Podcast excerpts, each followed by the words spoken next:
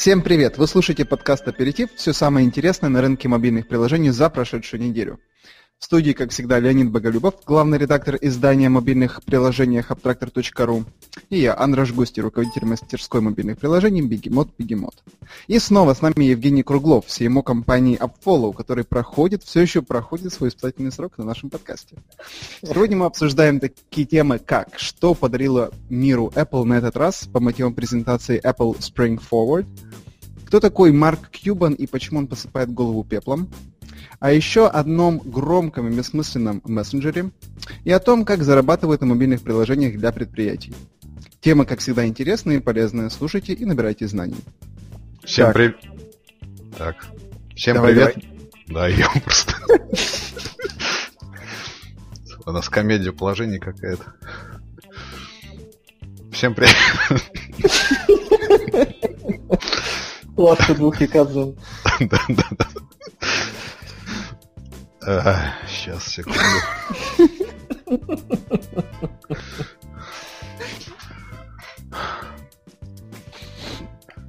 Всем привет, наш новый подкаст, 28-й в iTunes, в подстере. Слушайте, пишите нам, давайте общаться.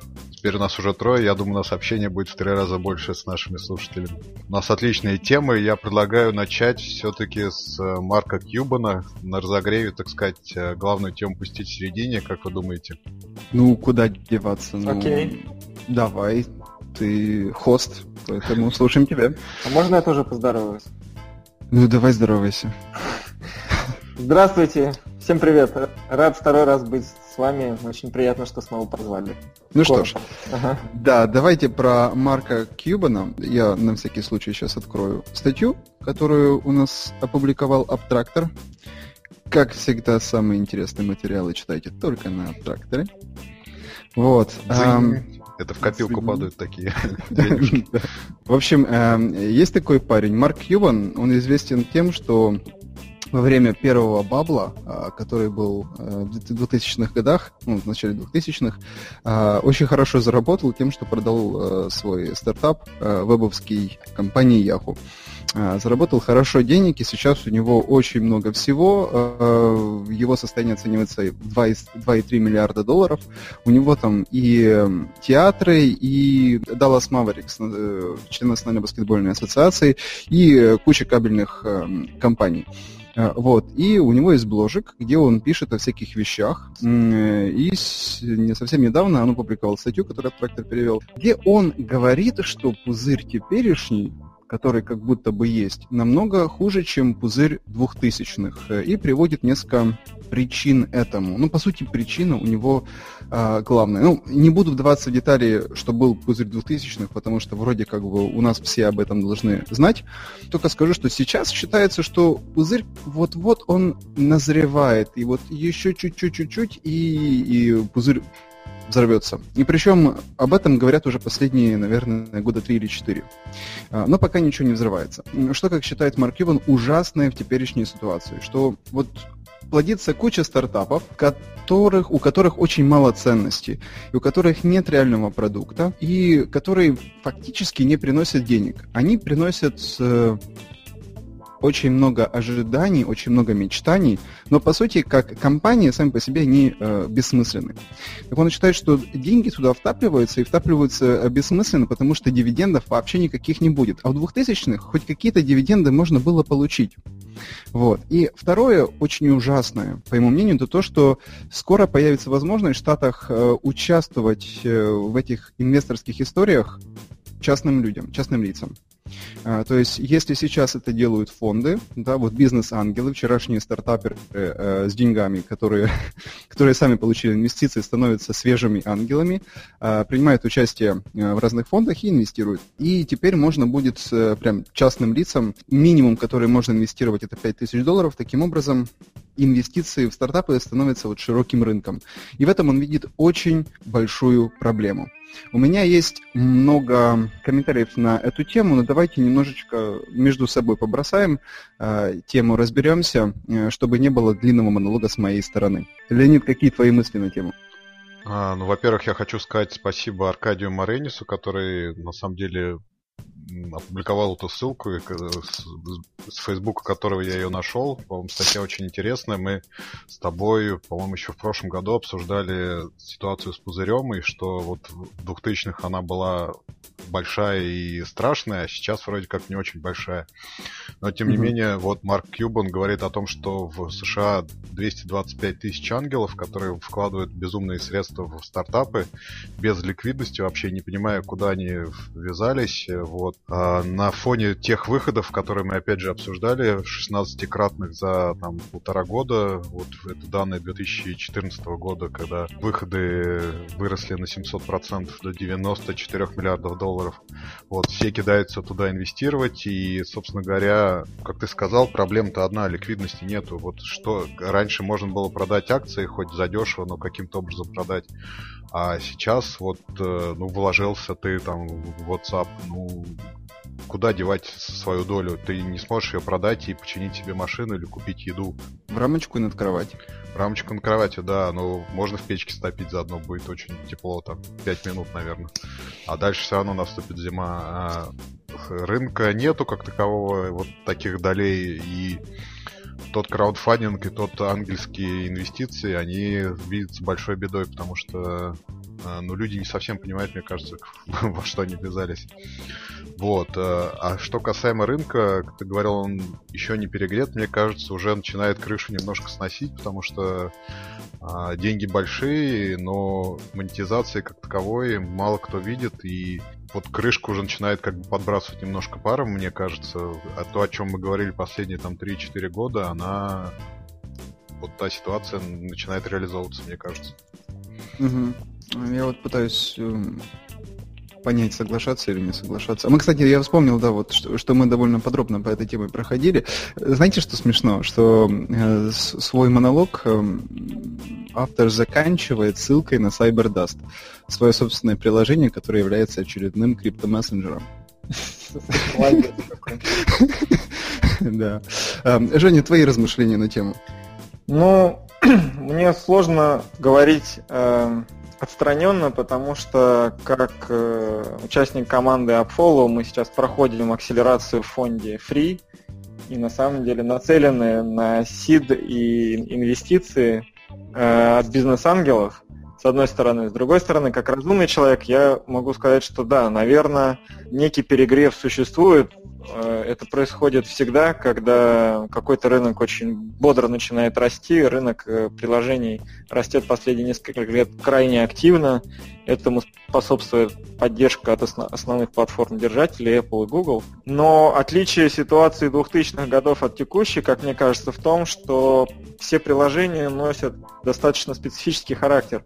Не, они, ну как не все, но часть приложений носит достаточно специфический характер, и в основном инвесторские истории нацелены на поиск профильного инвестора, да, того, кто придет и купит готовое решение, и именно тогда все, кто участвовал в этой цепочке, они получат деньги э, за то, что два или три года развивали этот проект с нуля. Чисто IPO-шных историй не так много, это правда, но и Facebook, и, и же с ними достаточно успешно вышли на IPO, и мне кажется, что те инвесторы, которые вложились в них, ничуть не пострадали, скорее наоборот. С одной стороны. С другой стороны, даже инвестфонды говорят о том, что правило 80 на 20 никто не отменял, 80% проектов умирает. И mm-hmm. это нормально. Они все с этим заранее соглашаются. Их задача сделать так, чтобы 20 проектов оставшихся принесли деньги, которые покроют инвестиции в те 80 и еще принесут прибыль. Я ну, думаю, что более-менее они с этим справляются, извини. Да, ничего, я тебя перебиваю, что тут. Кьюбан как раз говорит, что их 99% убыточных. Э, ну, можно с ним соглашаться, а можно и нет. Ну, это статистика, да. Тут как да. Мне кажется, как раз, что все-таки вот Андерш правильный, в районе 90, там, по-моему, 80-98% новых компаний умирает. Но mm-hmm. речь-то идет не о фондах, а о тех самых ангелах. То есть, проще говоря, персональных инвесторов, у которых нет экспертизы, как у фондов больших, у которых э, нет понимания рынка, нет понимания экосистемы. Фонд, да, может нанять себе 20, 30, 40 аналитиков и прекрасно вот на тех двух или 20% существовать. Ангел, который там заработал себе там, миллион второй, потерять его может э, достаточно просто. А, и решение тоже очень простое. Пусть идет в фонды. Есть фонды, которые объединяют интересы ангелов. И они работают э, в такой ну, схеме, когда каждый понемножечку вкладывает в разные проекты. Зачем рисковать одним миллионом сразу, если ты можешь поделить эту ответственность с другими? Ну, это ну, понятно, зачем? но каждый себя там мнит э, умнее фонда и отдавать там какой-то процент или... Батенька, если ты мнишь да. себя Цукербергом, то, ну извини, неси это... Ну, ну как раз как, как раз в этом и парадоксальной ситуации нас призывают жалеть ангелов. Э, вот про это я чуть хочу рассказать. Во-первых, хочу заступиться за обфолов. Все-таки у вас не социальная сеть для енотов. Да, получать, да. получать инвестиции в вашем случае окей. Вот. Э, тут, тут, тут ну, на самом деле, Марк Юбан при, э, говорит, что вот у нас беда, потому что есть бизнес-ангелы, которые вообще бездумно вкладывают деньги. Ну ок, ну и что? А, мы когда вот с Леонидом в том году э, размусоливали, э, размусоливали эту тему, мы как раз говорили о том, что в 2000-х Э, беда была в том, что вкладывали абсолютно все. Там мама, папа, дедушка, бабушка, там дядя. И это было повсеместно. Люди вкладывали по 5, по 10 э, долларов, и поначалу они даже получали деньги обратно, потому что это был э, ну, открытый рынок IPO. Здесь такого нет, но вкладываются ангелы. Причем очень часто, я не, не помню, где читал, большинство ангелов в Кремниевой долине это вчерашние стартаперы. Ну, им как пришло, так и ушло, по сути. Ну, поэтому жалеть их э, особенно не приходится. Вот. Эм, Еще вот такое различие между теперешним и тогдашним баблом. Это то, что в тот момент, и это я пересказываю чужие слова, теряли настоящие консумеры, а сейчас теряют юзеры. Ну, то есть тогда это были э, ну, более-менее реальные компании, там очень много было связано с, с доставкой реальных э, заказов. Люди реально теряли деньги, вот консюмеры. Что произойдет, если завтра пропадет Инстаграм? Ну вот у нас троих, например. Ну, появится очень быстро другой Инстаграм. Ну, ну да, ну то есть, но, ну, но, но мы э, там ни, никаких каких денег не потеряем. Ну, разве что мы там вложили деньги в них. Вот. Ну, вы понимаете, о чем я, да? Да, совершенно верно. Я полностью с тобой согласен. Более того, возможно, вот мне пришел сейчас инсайт, что Марк Кьюбан жалуется на всех этих бизнес-ангелов, потому что они повышают ставку, и ему теперь лично самому дороже инвестировать в те проекты, в которые до этого он надеялся войти по дешевке. Может быть. А, кстати, я вот э, читал комментарии к его статье, и люди еще пишут, что на самом деле вроде как бы кажется, что ангелов стало чуть меньше чем раньше было. А, да и как-то компаний стало больше, которые приносят э, чуть больше реальной пользы. Ну, то есть, опять, опять же, не, не социальные сети для енотов. Интересно, что будет третьим. Ну, то есть история, на самом деле, э, идет витками. То есть у нас был бабл 2000-х, сейчас у нас будет бабл мобильный, назовем его. Что будет дальше? Интересно. То есть э, психология человека работает одинаково. А, один раз обожглись, не помогло, второй раз обожглись, не помогло. Что-то будет третьим. Ну, третий, очевидно, все уже говорят, это интернет вещей и... Часы, да. Да, ну, носимый так, так, ну, так это будут реальные вещи. Слушайте, а может на самом деле, я просто сегодня, блин, ну да, э, краудфандинг э, и все эти безумные, очень классные проекты, которые сейчас на Kickstarter. Я, я сегодня, э, вы видели это, это, это прекрасное видео ассистента, который выглядит как персонализированный робот маленький, а главная функция да. которого это фотографировать, а потом еще общаться с людьми. Слушайте, может на самом деле вот появятся люди, люди которые научатся делать очень клевые видео, симуляции будущих продуктов, э, в сути это уже сейчас происходит, э, и получать деньги от людей, продавая им мечту. Сейчас это уже есть, да, э, уже есть определенный тип предпринимателей, которые зарабатывают тем, что создают концепции продуктов на, кин, потом делают cash out, потому что у них нет никаких обязательств перед людьми, которые в них инвестировали, или превратиться в какой-то, ну, какую-то прям болезнь. Есть у этого такая возможность, как считаете? Ну, сложно сказать. Я, честно говоря, так не думал об этом. Но, ну, опять же, сколько есть э, человечеству лет, по-моему, столько и существует такая профессия, как продавец мечты. Всегда находятся люди, которые продают тебе твою мечту. Что-то обещают и никогда не выполняют свои обещания. Ну, окей. Короче, ребята, сделаю такую штуку, такой агрегат большой, и он будет печатать буквы. Да, совершенно верно. Что-то мы очень долго на эту тему болтали. Давайте перейдем к следующей. Да-да-да-да-да, следующая тема у нас э, Apple Spring Forward. У них, как всегда, офигеннейшие просто названия, всегда двусмысленные, всегда такие вдохновляющие. Вот продавцы мечты самого высокого калибра. Кто смотрел? Я смотрел. Я смотрю все keynotes Apple с э, года 2007, мне кажется. Леонид? Я, ну, я тоже в силу там, рабочих обязанностей, конечно, смотрел. А, ну да, ты же ты ж делал этот каст да. э, всего происходящего, стримкаст. Э, и вот мне, мне интересно, что ты думаешь, как э, не самый яркий поклонник Apple, э, что ты думаешь про все то, что ты услышал, увидел? А, ну, мне больше всего из всего показанного, показанного Понравился, конечно, ResearchKit, э, фреймворк для медицинских исследований, который уже работает и поддерживается Ой-ой.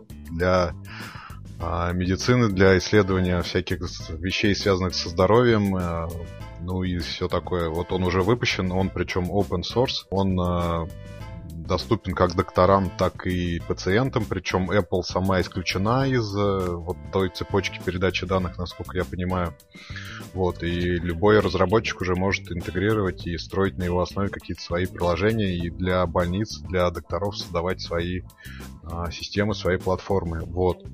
А, это главное, что я увидел. Из остального, ну, Apple TV, ну и HBO вообще для нас как-то настолько далеко, что не знаю.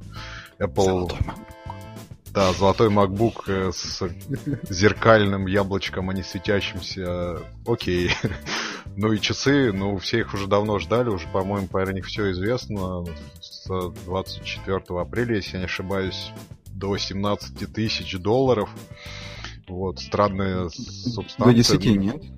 Нет, до 17. 17? От Серьезно? 10 до 17, да над которым все уже успели пошутить, и Pebble за, не, за две недели до этого сделал рекордную кампанию с, э, по-моему, называется Time, у них новые часы с цветным экраном, и они стоят что-то порядка 150 долларов, ну, на как раз Кикстартере, который мы только что обсуждали. Я не, вид, не вижу уже давно, честно говоря, такой особой магии, ну, хорошее мероприятие, качественно сделанное, все отлажено, на самом деле, по сравнению с предыдущим, по-моему, когда 19 сентября выпускали iPhone 6 и там минут 40 презентации лежала, сейчас такого не было, все, все хорошо, но через два дня, если я не ошибаюсь, лег iTunes со, со всеми облачными хранилищами. Я не знаю, как это связано, связано ли вообще, но симптоматично, что презентацию откатали, но забыли про, про свои облака, про свои сервера. Вот, ну, возвращаясь э, к Spring Forward, ну, ждем часы, да, но больше я, я бы ждал Research Kit. К вопросу о том, что ничего особенного. Я пытаюсь вспомнить хотя бы один ивент презентации ноутбука от какого-либо производителя, Hewlett Packard, Dell, кто бы то ни было еще, который бы вызывал столько ажиотажа и столько восторгов в сети, как после презентации Apple золотого MacBook. Все бросились мериться с тем, у кого тоньше, у кого легче, у кого больше и длиннее, но где они все были до, до вот понедельника, э, когда Apple показала свою новую линейку. Мне кажется, что они молодцы, и я на самом деле считаю, что это очень круто, особенно с учетом того, что они работают уже довольно давно без Стива Джобса, и тем не менее с каждым годом доказывают, что могут двигаться дальше и могут показывать новые интересные продукты. Это важно.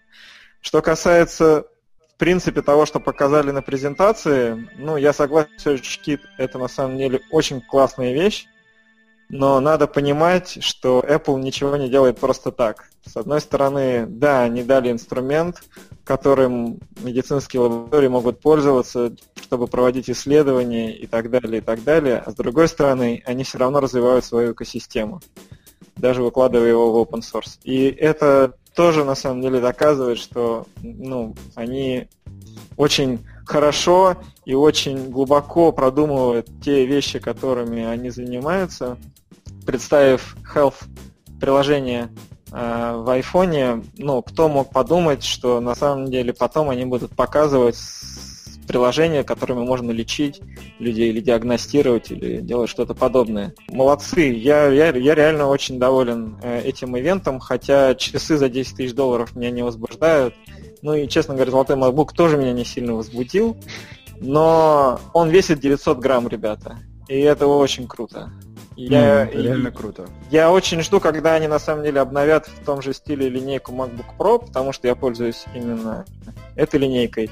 И надеюсь, что мой ноутбук станет в будущем легче, потому что иногда очень тяжело его таскать. Слушайте, а, а яблочка же нет, да, на новых э, R, которые о, боже, они сделали? О, боже. Куда так, серьезно нет? Нет, оно есть, оно просто металлическое полированное яблоко, а, такое же, как на айфонах. А, точно? Не светящееся, да. абсолютно точно. Абсолютно. Ага, ага. окей. Ну как, это же их бренд. Это то, почему iPhone стоит... Ой, iPhone, iWatch стоит 350 долларов, самый простой, а Pebble или как там его, 150. Угу. Да. Мне, мне, честно говоря, даже, даже сказать ничего. Э, вы, вы уже все сказали. Мне единственное очень э, понравилось, как эм, College Humor пошутили. Э, они вообще молодцы. Они стебутся над Apple регулярно, да, вообще над всеми стебутся.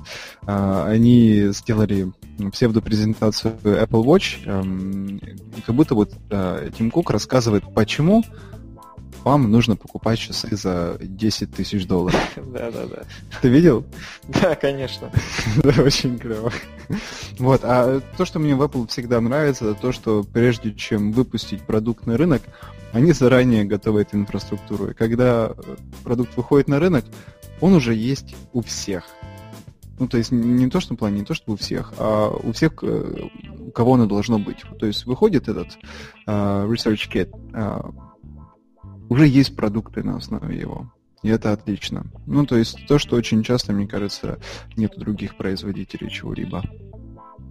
Ну да, они, они э, имеют достаточно большие возможности, чтобы сотрудничать с различными медицинскими вузами, и благодаря этому там, проводят, конечно, большую э, работу в области research and development, что позволяет им делать такие вещи. И это очень здорово. Но на самом деле это же касается и всех остальных продуктов их э, у всех, ну, не то, что все хотят, но уже есть большая аудитория людей, которые хотят. Я уверен, что очереди в Apple Store выстроятся за часами, выстроятся за макбуками. И, собственно, ну, это та часть работы, которую они делают на отлично уже там, последние сколько лет. Э, да, давайте немножечко поговорим про революционное. На самом деле революционное, что они сделали. Или, может быть, новое. Вот э, мне, например, запомнилось то, что у них э, в, в новом MacBook Pro touchpad, touchpad, touchpad, touchpad не кликает прикольно. А, э, полностью новая клавиатура, э, то есть, э, которая очень давно уже не менялась. И что-то там как-то они так сделали, что еще проще стало набирать текст. Я до конца не понял, что. Тоже прикольно. Кому что еще запомнилось? Ну, я могу сказать, что там очень интересные батареи, которые как раз не прямоугольные, а такой сложно сочиненной формы, которые заполняют весь ну, корпус внутри ноутбука и это дает 10 часов просмотра видео. Достаточно хороший показатель, ну недостаточно, а один из лучших. Вот, мне еще запомнился то, что в MacBook новая конструкция без вентиляторов, то есть он совершенно бесшумный. А, вот, и при всем при том 12-дюймовая ретина, то есть 2300 на 1440. Такого на рынке вот в совокупности точно нету. Не понравился, наверное, USB-C вот этот, э, который одновременно для всего, и при этом нужен тройник за 80 долларов, очень в стиле Apple. Ну, ребята, вспомните, они в свое время убрали флоппи драйв, и все говорили, боже мой, компьютеры без флоппи диска. А потом mm они из MacBook Pro вытащили CD драйв. И все сказали, о боже, как же мы не сможем вставлять диски в компьютер. Ну, они идут впереди, они задают э, направление движения. Возможно. Я не вижу здесь большой проблемы. На самом деле, я слышал очень хороший комментарий.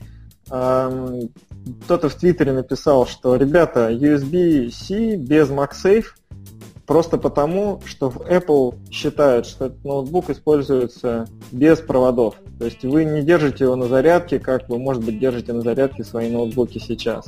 А вы его используете Мобильно. Мобильно, да, мобильно, совершенно верно. То есть э, вам, вам не нужно на самом деле туда ничего втыкать. Э, и есть целое, я уверен, я сам в какой-то смысле являюсь частью той аудитории, которая использует ноутбук для интернета, для каких-то простых, э, не знаю, рабочих э, вопросов, которые не требуют подключения сложной гарнитуры, сложной периферии или чего бы то ни было еще. А те, кто работает на ходу в парках, в кофейнях, как Степан из прошлого подкаста, и, и для них это будет идеальная рабочая машина. Прорезюмирую. Apple молодцы, как всегда. Э, в этот раз еще лучше, чем э, в другие разы. Ни один из нас в ближайшее время ничего из этого нового не купит, потому что мы живем в России. Э, но мы смотрим с уверенностью вперед на новые свершения Apple. Подождите, у меня еще остался один вопрос, вот как раз про золотые часы, раз уж вы посмотрели юмор весь, объясните мне, ну вот золотые часы, по-моему, такой символ коллекционирования, да, то есть это больше даже не статусный, не какое-то устройство на наблюдение времени, а вот положил их, и они у тебя там годами живут, доставая их там раз в месяц, раз в год из этого ящичка для часов. Вот золотые часы Apple, это вообще о чем? Вот они через год, их платформа устареет. Да? Что они будут делать через два года, через три, через пять? Что, вот какой смысл в золотых часах? Ну, кроме как понтов. Как говорил Тим Кук из того видео, которое я упоминал, а, ты смотришь на часы. Э, э, часы это индикатор твоего богатства. Ты думаешь, хм, сколько у меня денег? Смотришь на часы и, и понимаешь, ага, у меня до хрена денег. И за, заканчивается. Это самая лучшая инвестиция, которую можете сделать с помощью 10 тысяч долларов на протяжении одного года. Да, да, это как раз заканчивался этим юмором. Но на самом деле э, мы мыслим категориями предыдущих э, продуктов э, компании Apple, поэтому нам кажется, что они через год устареют. Я не думаю, что на самом деле они через год устареют. Да ладно. И опять же, часы в данном случае это аксессуар, который ну, он исторически с другого рынка. Есть, сейчас часы есть за миллион долларов. Зачем люди их покупают? Ну вот, кто... Мы, мы не покупаем эти часы, нам сложно их понять. Мы с вами не купим часы за 10 тысяч долларов, даже если ну, мы очень захотим этого, потому что в этом нет никакого смысла. Они работают с аудиторией, которая до этого, возможно, и не помышляла о носимой электронике. А теперь они могут оказаться у них на запястье. И именно потому они золотые, потому что другого пути на это запястье для часов Apple пока нету. Насчет того, что они не устареют, э, уже вышла информация о том, что у часов заменяемая батарея. То есть на самом деле они разборные поддаются, возможно, они не поддаются в прямом смысле апгрейду, но у них есть некий запас прочности. И я думаю, что Apple тоже понимает, что не все так просто. Они не смогут заставить людей менять этот гаджет там, каждый год или каждые два года. Так что это, это реально долгосрочная инвестиция, и это выход на совершенно другой масс-маркет. Часов в мире продается гораздо, ну, не знаю, сравнимо, мне кажется, с количеством телефонов. Ты знаешь, э, я не помню, как... Мы просто с Леонидом очень дотошно обсуждали тему часов, когда они только появились, и там как раз была очень большая дискуссия, в которой привлекли как раз коррекционеров. И в общей сложности э, они пришли к такому общему знаменателю, что они не заинтересованы в этом. То есть это, это не то, что они ценят в часах. Вот ты говоришь, что, возможно, это путь на, на их руку, да, что часы золотые. Ну, может, на самом деле, вот Apple реш... сделала вывод, и вот они, они сделали специальную линейку золотых. А, но я, я вообще не верю, ну, ни, ни на одну секунду, что через год не появится новая версия, потому что в любом случае это MVP. Это первый продукт. Я и согласен он не с тобой. Может, да. И он, и он да. не может остаться таким же. Я согласен с тобой и не согласен. Ну, во-первых, а, их часы все-таки не для коллекционеров, а для пользователей. Но я имел в виду премиальных пользователей, да, тех, кто покупает часы за 100 тысяч, за 200 тысяч. Да, и, и это статусные часы. Но вот я не думаю, что они купят часы LG. А вот я охотно верю в том, что они купят часы Apple. Но насчет того, что появятся вторые, другие, будут они лучше, там, выше и сильнее, да, возможно, но если мы с тобой догадались об этом, то уж в Apple точно об этом догадались. И я уверен, что они об этом не подумали. Ну, давай посмотрим. Давай посмотрим, что будет через год, что они покажут, что они презентуют, и тогда будем рассуждать об этом. Мне кажется, что пока, скорее всего, апгрейд будет, и движение платформы будет больше софтверное, чем hardware.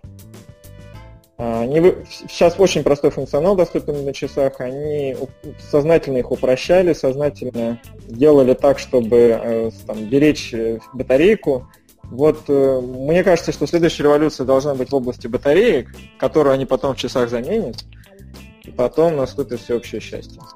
У меня, кстати, один маленький комментарий к, к выступлению, я забыл его сказать, хотя готовился заранее. Это то, что вы обратили внимание, с чего началась презентация?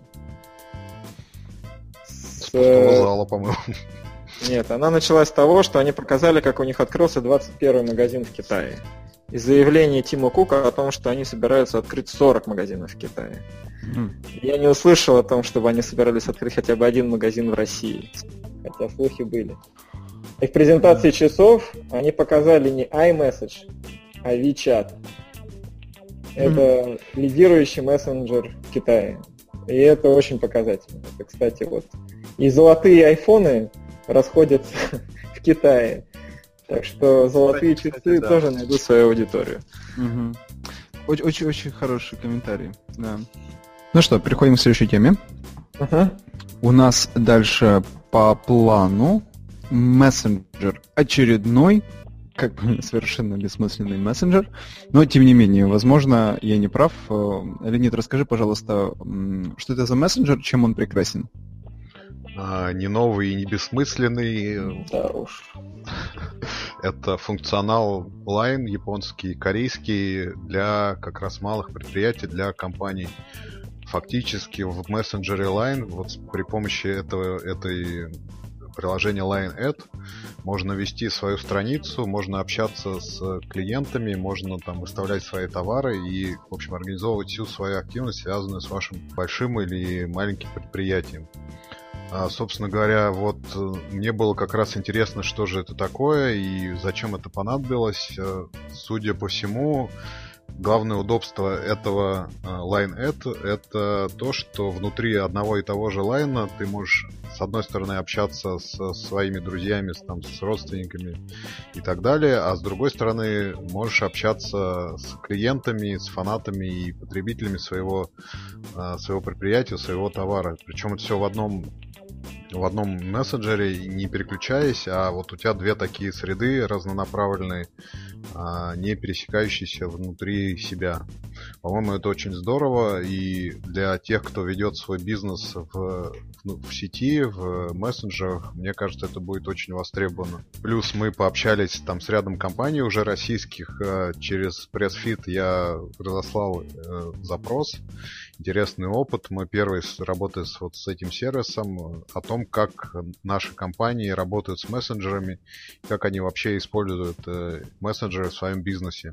Того функционала, который предлагает Line, то есть выставление товаров, каких-то ведение своей страницы в мессенджере, честно говоря, никто не ведет. Есть несколько интересных примеров. Туристические агентства, например, через WhatsApp и Viber, через э, Skype, Instagram там и фейсбучные мессенджеры общаются с своими клиентами, скидывают им предложения, там, оказывают какие-то услуги и прекрасно себя чувствуют. Э, собирают э, на мероприятия другие через мессенджеры людей и принимают заявки на участие. Вот, э, собственно говоря, довольно удобная среда для компаний, потому что можно все хранить в одном месте, можно общаться с людьми и видеть их переписку со всем стеком ваших представителей в компании. Все удобно, наглядно, быстро и, собственно говоря, мобильно и в одном месте. По результатам этого вопроса, честно говоря, до вас не дошли как-то, но вот вы общаетесь со своими клиентами в мессенджерах, и если общаетесь, то, как вам кажется, вот то предложение Linet, которое э, разделение ну, личного пространства и компанейского, оно полезно и будет ли востребовано? Ну, Андерс сказал, что это бессмысленно и э, утопично. Вот, Евгений, как ты думаешь? Мессенджер считается следующим большим next big thing после социальных сетей. Поэтому мне кажется, то, что они делают, это в принципе вполне логично. Мессенджерами пользуются сейчас практически все, у кого есть смартфоны. И, конечно, создать там специальный канал коммуникаций, чтобы ваши клиенты могли высказаться напрямую вам о том, что они думают о сервисе, это очень круто. Другое дело, что Line у нас в стране не распространен, у нас все пользуются действительно WhatsApp и Viber в основном, ну и еще, наверное, Telegram. Там пока ничего близкого к этому нету, но на самом деле Line не оригинальный в этом, и у Какао, по-моему, был какой-то очень похожий функционал в свое время, когда там можно было тоже создавать отдельные каналы для такого э, рода общения. Я считаю, что глобально они молодцы, и они э, пытаются доказать э, и показать, чем это лучше, э, чем, не знаю, там страничка на Фейсбуке. Я думаю, что, по крайней мере, в Японии и в Юго-Восточной Азии, где у них основная аудитория, я уверен, что это будет пользоваться э, спросом. Вот. Как быстро подтянутся остальные, это вопрос. Это хороший вопрос. Ну, я еще хочу заметить, что на самом деле, да, Line не распространен в России, но не очень, скажем так, распространен, но они сейчас прикладывают много усилий, участвуют во многих мероприятиях. Но и главное, что уже внутри Line есть там Line Pay платежная система, есть Line Taxi, вызов э, такси, ну, не работающий в России, но работающий там в крупных городах Японии, службы доставки еды. То есть Line расширяется как раз вот э, в сторону многофункциональности, о чем говорит наше интервью с его представителем.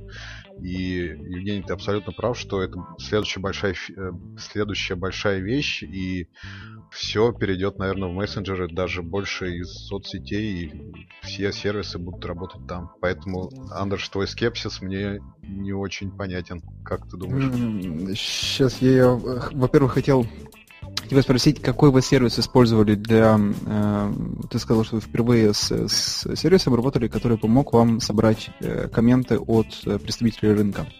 Как он назывался? Pressfeed.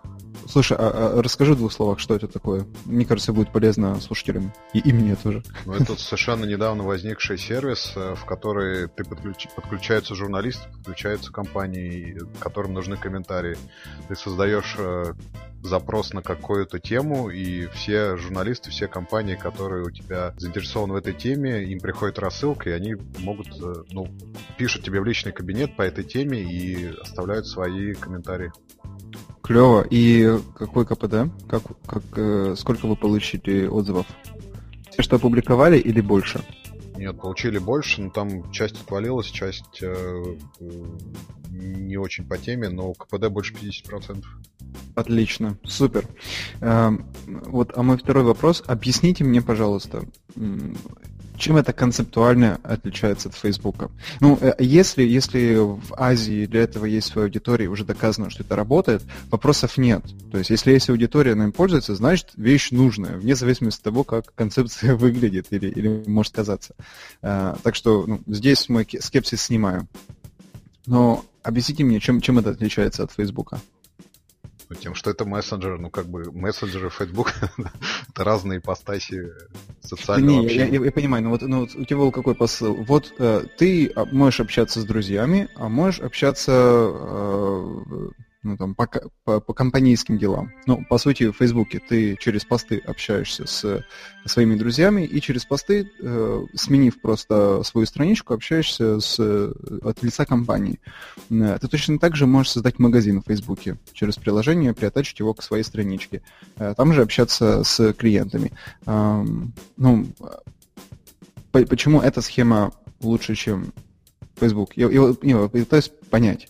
А, ну, сложно, наверное, объяснить. Э, мессенджер это совсем твое, то есть без того потока какого-то шлака и новостей фейсбучного. Вот у тебя мессенджер есть, где твои, ты, твои друзья, и нужные тебе три компании, и ты с ними общаешься. Так, да, давайте... Мессенджер предполагает другой фор... совершенно другой формат общения. В мессенджере ты задаешь ответ, получаешь, э, задаешь вопрос, получаешь ответ. В Фейсбуке ты пишешь какое-то сообщение, и под ним происходит обмен комментариями совершенно нелимитированный, причем ты видишь ответы других людей, ты получаешь э, все там ну, возгласы, которые к этому посту э, оставляют другие пользователи, которые на самом деле, может быть, тебе совершенно не нужны. А здесь ты пишешь, ребята, ваш магазин не привез мне то, что я заказал. Какого фига? И тебе э, отвечают, почему он этого не сделал. И обещают после этого, там, не знаю, какую-нибудь дополнительную морковку, лишь бы только ты не сердился.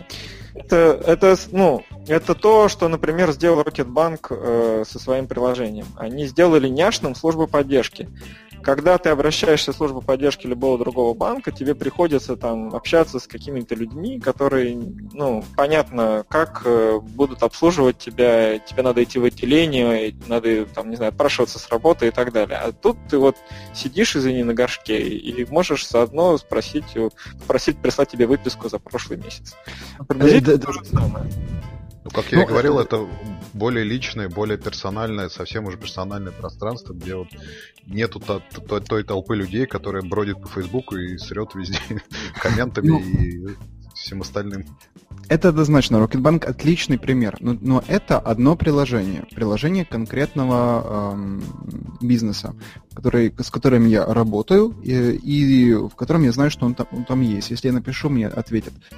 А, вот как происходит моя работа с Line? Ну, допустим, я заказал э, через веб доставку книги по Амазону, э, по, по Озону, ozon.ru. И что дальше? Ну, то есть э, предполагается что? Что вместо того, чтобы им позвонить, где моя книга, э, или написать им службу поддержки, я их ищу в лайне. И, и, и в теории их должен найти. Что будет, если я их не нахожу? А, либо наоборот, э, Озон решил меня предупредить, что, вы знаете, мы тут книгу не можем доставить, потому что она идет э, как-то очень издалека, и, и у нас есть проблемы. А они что, меня не будут мне звонить, они мне напишут в лайн. Нет, нет, ну, как подожди, это происходит? Ты, ты утрируешь ситуацию. Да, это почему? работать будет не так. Это на самом деле, если ты работать это будет совершенно по-другому. Если ты заказываешь книжку в Озоне, и они тебя спрашивают, какой у вас предпочтительный способ общения с вами. И выбор. Телефон, э, имейл, Line. Ты указываешь Line, и с этого момента всю информацию по своему заказу ты получаешь в Line. Как до этого ты получал ее по имейлу или в виде смс. -ки. Ты сам выбираешь, то, как тебе удобнее с ними общаться. Это просто еще одна степень свободы. Тебя никто не будет принуждать. Мы, знаете, мы ничем не пользуемся, только лайн-мессенджером или каким-то другим мессенджером. Нет, ну, тебе просто говорят, что если вам это удобно, то окей, мы готовы общаться с вами и там. Другое дело, что ну, у этого может быть обратная сторона. Вот в WhatsApp сейчас, например, засилие спама. Да, mm-hmm. достаточно называть твой номер телефона, и тебе в WhatsApp начинают сыпаться какие-то бесконечные спам-запросы. Вопрос платформы и того, как они будут с этим бороться. А, мне кажется, что при таком подходе, который постулирует Line, они, скорее всего, будут давать инструменты, которые будут позволять от таких вещей так или иначе отбрыкиваться. Ну, кстати, идеальная картина, по-моему, вообще ты а, будучи клиентом Озона, ты заходишь в лайне именно на аккаунт Озона, говоришь им, ребята, привезите мне книжку, платишь тут же своими деньгами с лайна. Тут же они тебе говорят, смотри, чувак, э, да, курьер к тебе выехал, ты в лайне отслеживаешь его там какое-то местоположение, и им уже в лайне там общаешься с клиентской поддержкой. То есть веб тут ну, вообще это, исключает. Это да, perfect case, абсолютно. Ну, это идеальный, да, но вот к этому все и движется. У Лайна есть платежи, есть страницы, на, которых ты, на которых ты можешь купить товар, есть э, служба поддержки, которая организует компании, и все уже практически готово. Да, да, может быть, даже я вот, вот это даже еще, еще лучше. Я вот серьезно не понимаю, почему он должно покорить. Ну, то есть, эм, ну, ну, потому что ты можешь этим воспользоваться в метро, в машине, в где угодно, понимаешь? Ты не привязан э, к компьютеру, к десктопу, к, к какому-то одному месту. Ты будешь сидеть в баре с друзьями, и тебе кто-то из друзей сказал, слушай, вот, кстати, прочитай книжку этого чувака, она классная. И ты тут же, не, так сказать, не отрываясь, делаешь заказ. Где?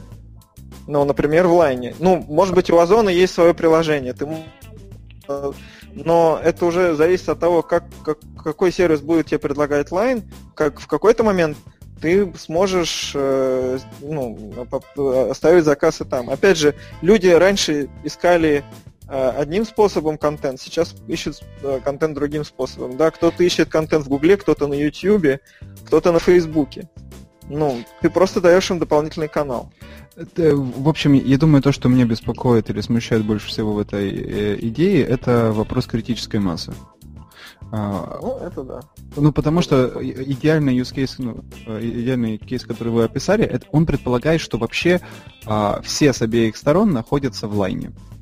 А, как и предоставители услуг, так и пользователи. А, предоставители услуг, ну, то есть о чем бы я ни подумал, что можно купить, а, я захожу в лайн, и оно там по определению. Да. А, оно так не будет работать. А, и я не понимаю, почему оно так работает в Азии. Оно как... наверняка тоже так не работает там. Какао мессенджер стоит у 90 с лишним процентов жителей э, Южной Кореи. 90 с лишним. Они вместо номера телефона дают свой аккаунт в какао мессенджер. Ну, не знаю насчет распространения лайна, но у меня есть такое ощущение, что так как японцы тоже, в общем, слегка сумасшедшие люди, у них может быть какое-то похожее э, проникновение на, и конкретно на их рынке. И именно поэтому вопрос критической массы там уже давно решен. Там это вопрос именно добавления ценности новой и э, усиления пользования мессенджером, как бы, делать так, чтобы люди пользовались еще активнее.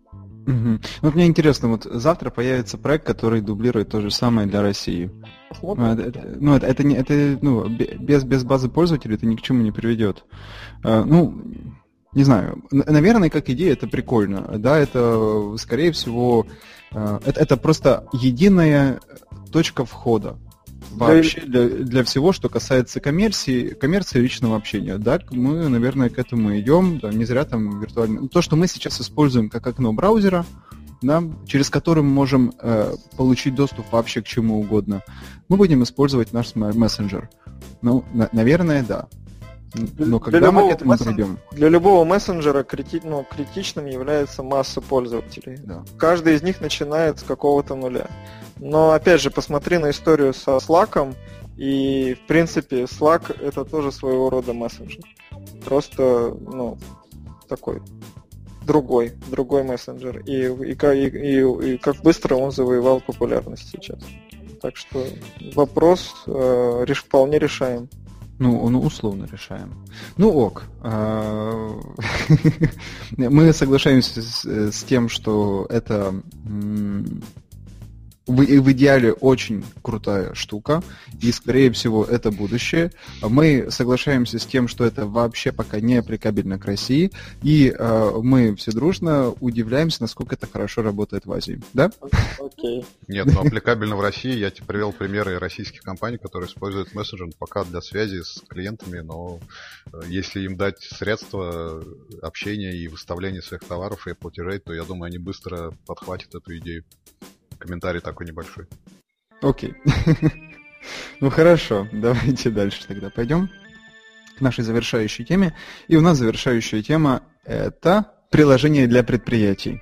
А, скажи, пожалуйста, Леонид, что такое приложение для предприятий и почему ими круто заниматься? Приложение для предприятий – это исследование Developer Economics в разрезе того, чем занимаются разработчики, работая на компании. На этой неделе вышел очередной такой мини-отчет по результатам того исследования, в, которых, в котором мы принимали участие и заняли там какое-то хорошее место. Маленькая часть этого исследования как раз о тех разработчиков, которые делают решения и приложения для э, enterprise, так сказать, э, предприятий, для больших, малых и средних компаний. Вот почему это интересно, потому что Судя по этому исследованию, разработчики вот таких приложений для предприятий зарабатывают а, намного больше и намного стабильнее, чем а, разработчики, так сказать, стендалон или потребительских приложений. Например, а, больше 10 тысяч долларов а, зарабатывает 19% вот разработчиков, которые выпускают свои приложения на потребительском рынке, в потребительских магазинах приложений. 19%. Среди тех, кто работает на компании, таких уже 43%. То есть заметно в два раза разница более вот того среднего класса разработчиков, которые, собственно говоря, живут и не бедствуют.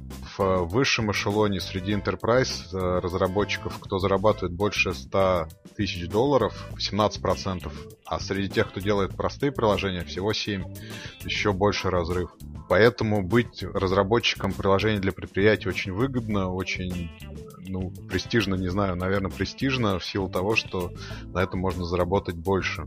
Большая часть занимается контрактной работой, зарабатывает на контрактной работе, то есть делает э, какие-то задания по заказу конкретных предприятий. В втором месте по виду заработка это подписка, и на третьем продажа тех же самых корпоративных или приложений для предприятий в App Store. Интересно то, что основной платформой для разработки вот тех enterprise девелоперов является Android. 39% считает главной э, главной своей платформой как раз Android. iOS чуть-чуть уступает 33%. А на третьем месте, удивительно, даже не Windows Phone, а мобильный веб 11%. Э, собственно говоря, по сравнению с теми, кто занимается ну, потребительскими приложениями, он обогнал Windows Phone. Ну, из инструментов, в принципе, больше всего используется пользовательская аналитика, кроссплатформенные инструменты и инструменты для пуш-уведомлений и сбои об отчетах. Вот такие выводы из этого мероприятия. Краткое резюме, быть э, enterprise разработчиком выгодно и пока еще, видимо, не очень оккупирована эта область. И ты знаешь, это интереснее. Вот я как, как разработчик на заказ скажу, что над такими приложениями приятнее всего работать. Потому что у тебя нет э, человека, у которого еще крепко мозги не стали на, на тему того, что будет делать его продукт и зачем он. У тебя есть существующий бизнес, который хочет решить конкретную задачу с помощью мобильного приложения. И есть четкие показатели, как он будет оценивать эффективность этого приложения. А, фантазии на тему восприятия рынка здесь минимум. Еще круче, если это приложение будет установлено там у сотни людей, но ты понимаешь, что это приложение будет менять их работу э, и вообще жизнь, и будет влиять на э, целую компанию. Э это реально круто. Намного приятнее работать, чем над э, B2C-шными приложениями. Ок, Евгений. А, трудно что-то добавить. Мы, я лично никогда не имел опыта разработки такого рода приложений. Мне вот интересно, а, клиенты банковских приложений для мобильных телефонов, они попадают вот в эту аудиторию? Ну, э, разработчики, э, э, они есть где-то здесь, они указаны? Мне кажется, да. Должны, по идее, да. А, окей. Но я согласен с Андрешем в том, что здесь очень конкретная задача, и очень кон... и надо искать такое конкретное, понятное, быстрое решение, которое позволит конкретной компании решать э, вполне конкретную задачу. То есть все очень-очень четко формулируется, и вопрос в том, можно ли решить эту задачу с, с помощью мобильного приложения или нет, он как раз вот обращен к разработчику. Видимо, э, мобильные телефоны современные дают достаточно возможностей, чтобы автоматизировать или упрощать какие-то процессы, которые раньше были выглядели как-то по-другому. Ну и наша завершающая рубрика – это приложение недели. А, с вашего позволения, э, начну первым, потому что мне же не терпится поделиться этим клевым приложением. Хотя у меня есть предположение, что Леонид об этом рассказывал. Леонид, ты рассказывала доктор Тариф? Нет. Вот, тогда я расскажу. Я удивился. Очень классное, интересное приложение.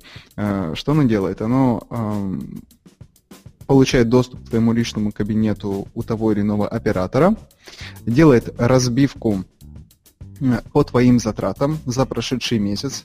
Причем ты видишь очень-очень детально, когда, э, сколько ты платил, за что. Ты видишь все открытые и закрытые платежи. Э, ну, то есть то, что тебе оператор по, э, подключил, а ты даже не думаешь о том, что это стоит денег. А, и ты это все видишь, и ты видишь, какие сумасшедшие деньги на это тратятся. А, ты видишь очень красивые диаграммки, сколько у тебя входящих, исходящих э, внутри региона, вне региона, на тот или иной оператор. То же самое с смс-ками, то же самое с интернетом. А, и э, там же ты, э, приложение может тебе подобрать оптимальный тариф других операторов, либо текущего оператора, в зависимости от того, как ты тратишь деньги. Соответственно, вот такое вот интересное приложение, очень хорошо сделанное, как с технической, так и с визуальной точки зрения. Всем советую установить, попробовать. Да, давай я продолжу. Я, наверное, украду у Евгения его приложение недели которым он поделился, за что ему спасибо. Радио Аэростат вышло для Android. Э, прекрасный Борис Борисович Гребенщиков, мы очень любимый аквариум. Вот он с 2005 года аж читает свои подкасты на Радио России, их уже 500 штук. Вот если подумать вообще ту титаническую работу, что он 10 лет уже пишет подкасты. Я не знаю, Андрюш, мы через 10 лет будем подкасты писать. У нас будет 500 выпуск? Нет, да. Вот, э, Борис Борис, собственно говоря, пишет и рассказывает о новой музыке, о каких-то духовных исканиях, о духовных вещах. Ну, само приложение очень простое, там просто список подкастов и плеер. А, но внутри это вот его, скажем так, мудрость и знания, и его свет, который он несет миру. Вот приложение Аэростат для Android. Мне очень понравилось. Более того, я прослушал все 500 подкастов Бориса Борисовича и буду слушать о чем дальше. Он, он о жизни говорит или о чем? Нет, нет, это все о музыке. Он рассказывает, он делится музыкой, делится своими знаниями, истории группы, просто тематические подборки и так далее. Это реально очень круто. Классно. Я открыл очень много групп для себя, слушаю его подкаст, и, ну, и мне, в принципе, приятно его слушать, и я большой поклонник его творчества, поэтому я, правда, жду все-таки для iOS-версии, потому что Android я пользуюсь крайне второстепенно, и не очень удобно а, слушать их там, а вот на iOS я буду слушать с удовольствием. Надеюсь, оно просто опруф проходит. У меня на самом деле очень простое приложение, которым я воспользовался на прошлой неделе, и оно мне понравилось тем, что оно выполнило ту задачу, ради которой я его установил. Приложение называется iPictory. Это очень простенькое Э, штучка, которая делает возможность, дает возможность заказать что-либо со, со своей фотографией. В моем случае это были два чехла. Один я заказал себе, второй своей маме. И я получил эти чехлы, и они были ровно с теми фотографиями, которые я выбрал. Мне это очень понравилось, и хотя бизнес офлайновый, то, что ребята делают вот так вот просто ненавязчиво с своим приложением в онлайне, ну, как клево. А, всем рекомендую. Решается вопрос подарков на 8 марта, 14 февраля и 23 февраля и все остальные праздники одним махом. Можно сказать календарик, можно просто распечатать фотографию или вот как я чехол. Ну, и это приложение делает, по-моему, Кирилл Курбанов, тут же Resident Free. И Совершенно наш верно. знакомый, да. по-моему, да. Он мне, собственно, э, предложил затестить, и я остался крайне доволен. Как, э, ну, приложение, конечно, надо переделать чуть более чем полностью, но сервисом я доволен более чем. И оно выполнило свою задачу, собственно, что, чего я и добивался. Хорошо, теперь привет Кириллу, да, давайте заканчиваем. Окей. Отлично. Э, спасибо всем участникам, спасибо всем, кто слушал. Э, всем желаю прекрасной недели, как всегда насыщенной э, энергией и новыми свершениями в сфере mobile. Всем пока, меняйте мир, делайте хорошие приложения, летайте на аэростатах. До следующей недели, пока. Спасибо большое, что позвали, было очень здорово и всем удачи, всем хороших мобильных приложений.